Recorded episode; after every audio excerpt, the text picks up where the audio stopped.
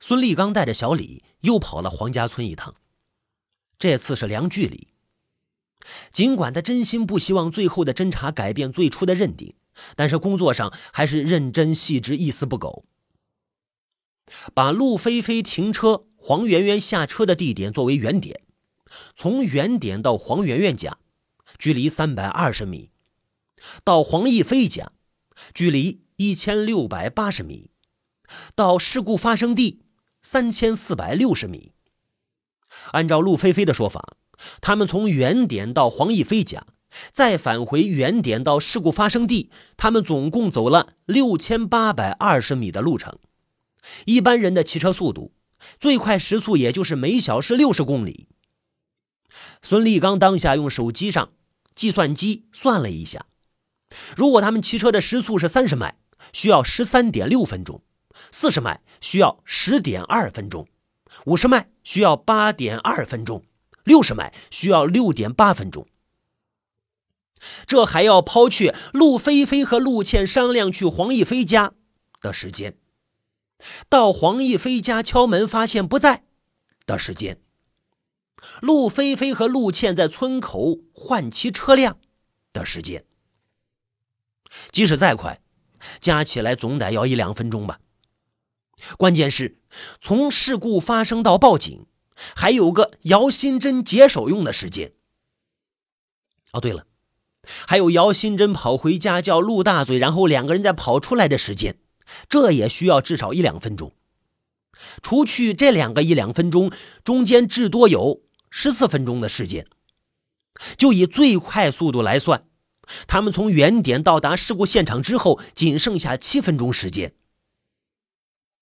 所以，姚新珍解手到底用了多长时间，对验证陆飞飞是否说了谎，至关重要。于是呢，他开始不厌其烦的询问姚新珍上厕所到底用了多长时间。他自己问了，觉得还不放心，还委派小李他们几个分别去问。直到姚新珍说了那句“长”，也就大概十分钟，孙立刚才把这个事情告一段落。孙立刚基本判断陆飞飞所言不实。如果真像姚新珍说的，他上厕所用了十分钟，即使他们一直以六十迈的速度行进，难以完成这些事情。他认为，在当时天已经微黑的情况下，一般人骑摩托车的速度至多四十迈。他专门找了一辆摩托车试了一下，四十迈的速度已经很快了。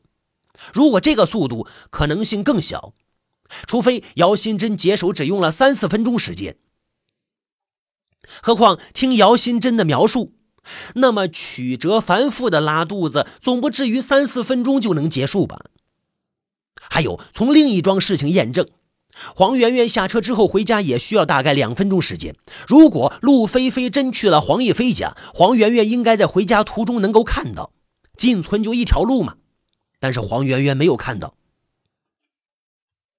嗯，那么，这个陆飞飞果然说了假话。孙立刚自己点点头。他又见了陆飞飞一面，这次单刀直入，说：“黄逸飞那天明明在家，你怎么说锁着大门？”陆飞飞说：“就是锁着大门。”孙立刚让他把黄逸飞家的位置说了一下，结果根本没说对。哼，这小子果然说的假话。期间，他又见了几次陆倩。陆倩始终咬定一直是陆飞飞骑的车。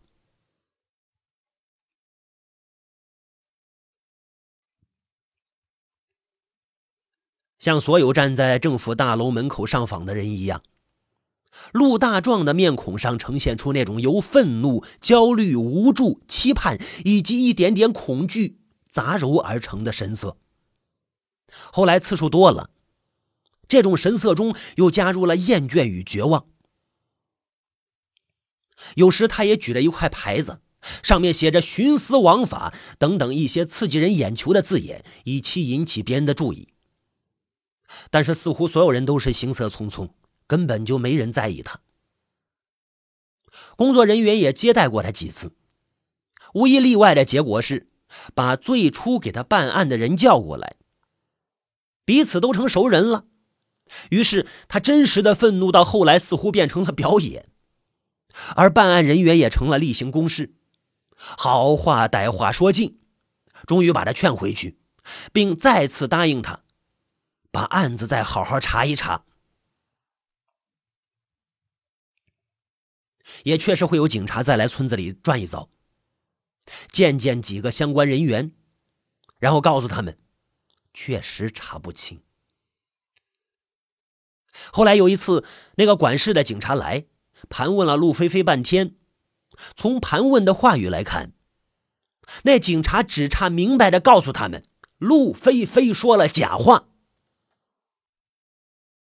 这次谈话却激怒了陆菲菲。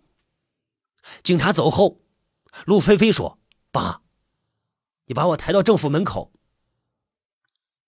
这，陆大壮不忍心，说：“说算了吧。”陆菲菲就说：“你们不抬我去，我咬掉自己舌头。”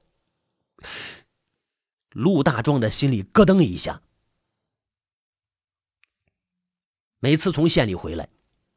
陆大壮疲惫又厌倦的目光，总能把陆菲菲的眼睛里那一点点期盼的小火苗给扑灭。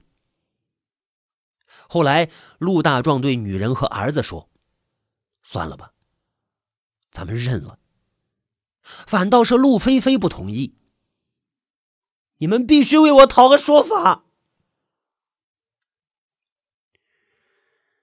躺在床上的陆菲菲越来越胖，越来越胖。起初，陆大壮一个人就能帮他翻身，后来没有女人帮忙，他根本无法把儿子给翻过来。翻过来，还要帮他全身上下做按摩，松弛肌肉。即便是这样，陆菲菲的屁股下面还是起了褥疮。儿子已经够惨了。他不想把儿子的惨展示给路人看。陆菲菲执意要去，他要用自己的身体做筹码，帮助父亲陆大壮给他遇见和欲求的人施加一些压力。于是租了一辆面包车，叫来几个亲戚帮忙把陆菲菲抬上车子，一并往县城走。陆菲菲暴晒在阳光下。果然吸引了许多路人，人围的越来越多，陆大壮就从头到尾一遍一遍的诉说，终于，信访局长露面了。局长和颜悦色啊，双方主事的各来两个人。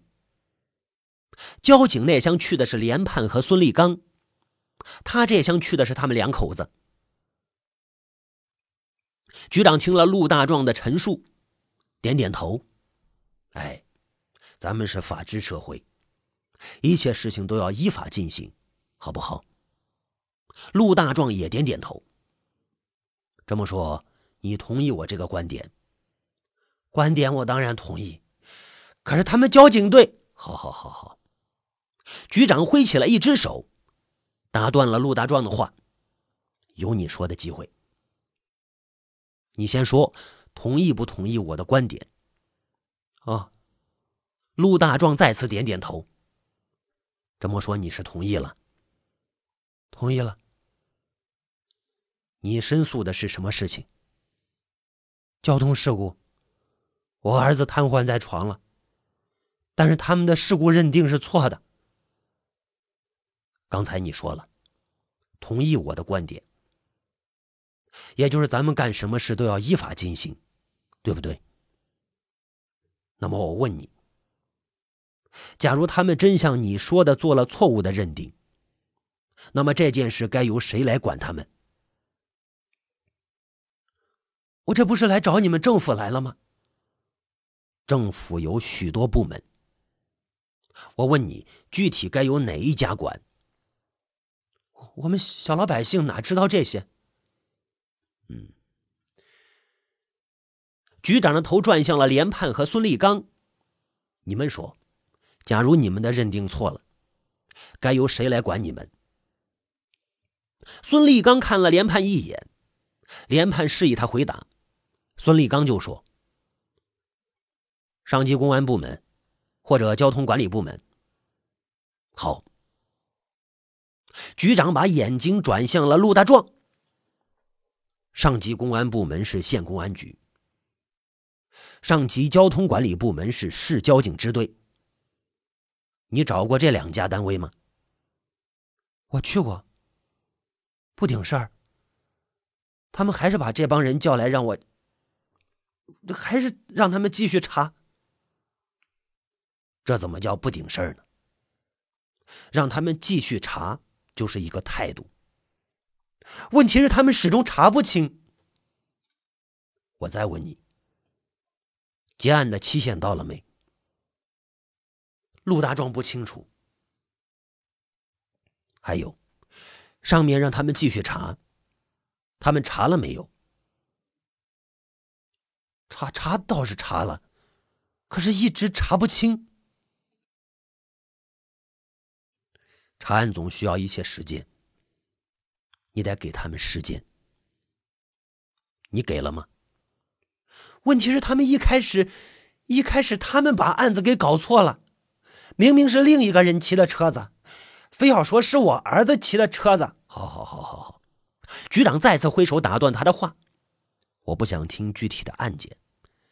我们信访局呢，只是一个接待、协调的机构。只负责为你的冤屈在法律的范围内指一条明路。你说他们把案子给搞错了，你有证据吗？我儿子的话就是证据。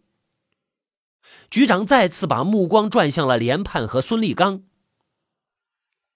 孙立刚赶紧接上话：“现在是一比一证据，又没有其他见证人。”嗯，我清楚了。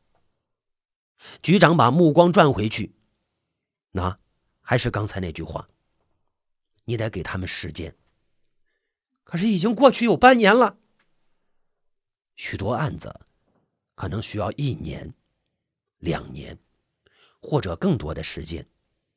你们要有耐心，而且要相信党，相信政府，总会查清的。陆大壮正欲分辨，局长摆摆手，把他的话压到了嗓子里。还有，如果他们真有徇私枉法的行为，你们可以向纪检监察部门举报，我为你们撑腰。最后，局长严肃的和连判和孙立刚说：“你们要把群众的事情当成大事，赶紧增派力量继续查办，早日给人家一个答复。对，还有，帮助人家把病人给送回去。”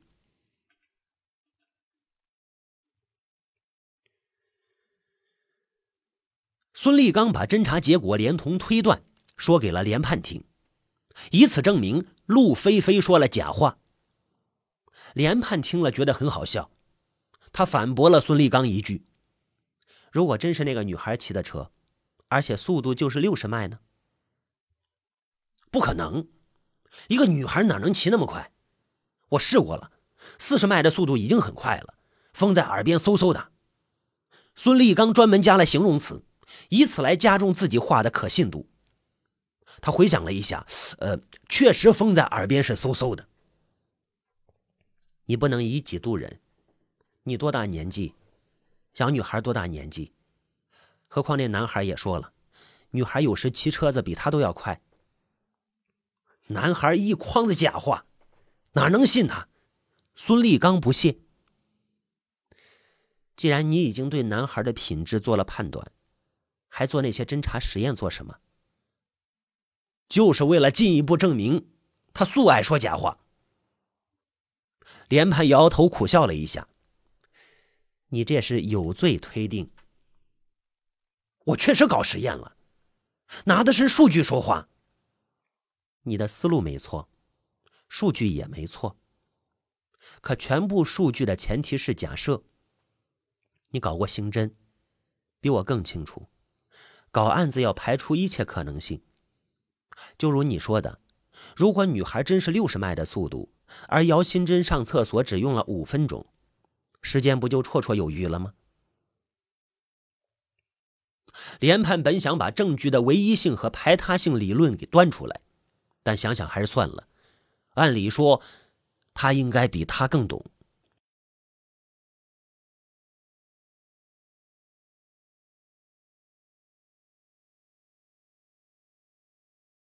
孙立刚突然很急躁，他皱皱眉头。姚新真都说了，他上厕所用了大概有十分钟时间。他真是这么说的吗？何况什么是大概？谁能在没表的情况下凭空估算出自己上厕所到底用了多长时间？问题是，恰恰这个时间对你的推断起着关键性的作用。如果真是十分钟，你的推断也许能站得住脚，可毕竟是估算。好好好，这些都不算数。有一点，你给我解释一下。他说他去过黄奕飞家，为什么连家的位置都搞不清楚？这倒把连判给问住了。这倒把连判给问住了。连判认为孙立刚刚才的表现可谓是捧着道理的不可理喻。当然，他也清楚。他的一切努力，只为验证他们做出的不是一起错误的认定。应该说，他们是一条线上的蚂蚱，一荣俱荣，一损俱损。可是不知怎么了，他确实有点同情那个男孩子。他自己也多次到事故现场和当事人途经路线进行走访，包括访问姚新珍。真的很不幸，沿途再也没有其他见证人。所以，到底是谁骑的车，真是一个谜。可这世上的许多事情，相对于当事人而言的所有外人来说，永远是一个谜，除非两个人都说实话，而这种可能几乎不可能存在。他们的调查也于事无补。还有。那天信访局长的每一句话都讲的很有道理，听起来也很有道理。但是所有道理，只是竖起了一面屏障，这面屏障把所有如陆大壮一样的人堵在了他们的期望之外，还让他们无话可说。但是有一点他得搞清楚，那就是孙立刚说陆菲菲居然没有说对黄奕飞家的位置。于是，他也跑到村子里见了陆菲菲一面。陆菲菲很不耐烦。陆菲菲坚持说，黄奕飞家那天就是锁着大门。他让他再把黄奕飞家的位置说一下。陆菲菲瞪着他看了半天，最终还是说了。之后，把脸扭到一边，再不吭声。他当即到黄家村，按照陆菲菲说的地址找到那一家，结果是一处旧院子。大门紧锁，和邻居打听一下，却是黄奕飞家的旧院子，搬走已经快两年了，而且从黄圆圆下车的地方到这里，走路只需要不到五分钟的路程。那这么说，陆菲菲说的未必是假话。他把这个事情跟孙立刚通报了一下，孙立刚倒是没料到会有这种情况，他鼻子一哼。没准是那小子编的。如果他说去的新家，那不就露馅了吗？连盘摇摇头，苦笑一下。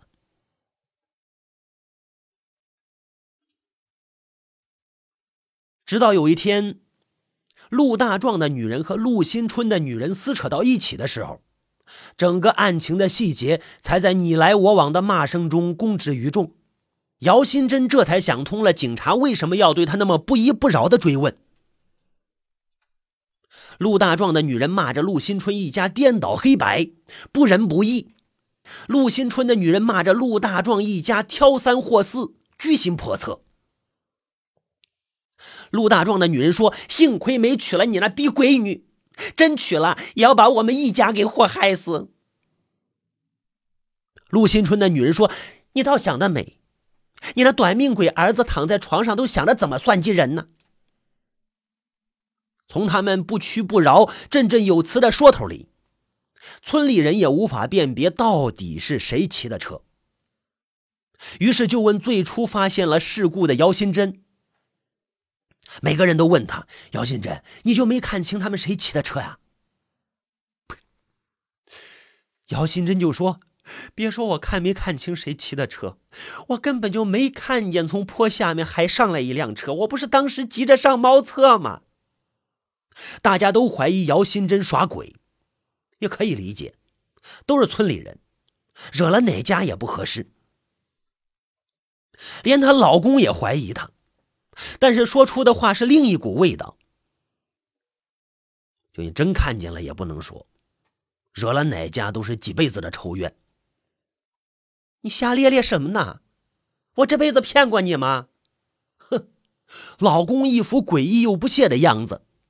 骗不骗谁知道啊？那你说那天陆大嘴来咱家干什么呀？你们就真没那个啥？你姚新珍只好是甩了脸子堵他的嘴。老公呢就嘟囔着：“有本事跟警察甩脸子去。”终于有一次，姚新珍又吃坏了肚子，这次他真的带了一块表。像裁判员一样掐自己拉肚子的时间，但是这次不一样啊！拉过一通之后，哦哦，肚子却偃旗息鼓了。还好，毕竟这一通的时间卡清了，但是他怎么也记不起来出事故那天自己到底拉了有几通。再后来呢，姚新珍犯了一种病。总是解不利索手，就急急的从厕所里跑出去。他总觉得厕所外面有什么事情在等着他呢，让他一刻也不能待下去。